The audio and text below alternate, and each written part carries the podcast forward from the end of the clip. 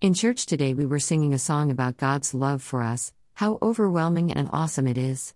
I felt God say that some people need a fresh understanding of His love. We expect it to be a feel good, warm feeling all the time, but God's love also disciplines us and corrects us when we need it. The Bible says that we know we are His children because He disciplines us.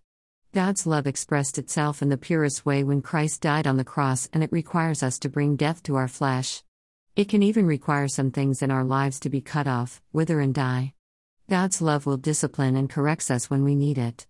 Hebrews 12 v 3 11 tells us this. When this happens and we are going through a time of discipline, it is painful, uncomfortable, frustrating, it doesn't feel good. We can be confused, discouraged, and start to think all sorts of wrong things and can lose our way. Don't be discouraged and don't try to shortcut the process, otherwise, Paul tells us we will miss the fruit of righteousness that this process will produce in us. God wants to encourage you today. If you are in a difficult season, then you may be experiencing God's love being expressed in this way. Ask God to reveal to you what is happening in your life. If you are going through a period of discipline or pruning, then hold on firm to the truth. Reject any lie that says if God loved you, then you wouldn't be feeling like this or going through this. God is love and He loves you. Submit to Him and let Him bring His good work in you to fruition so that you can grow and mature in your faith. Hold on fast to the truth, which is the Word of God, and don't be swayed by feelings or what is happening around you.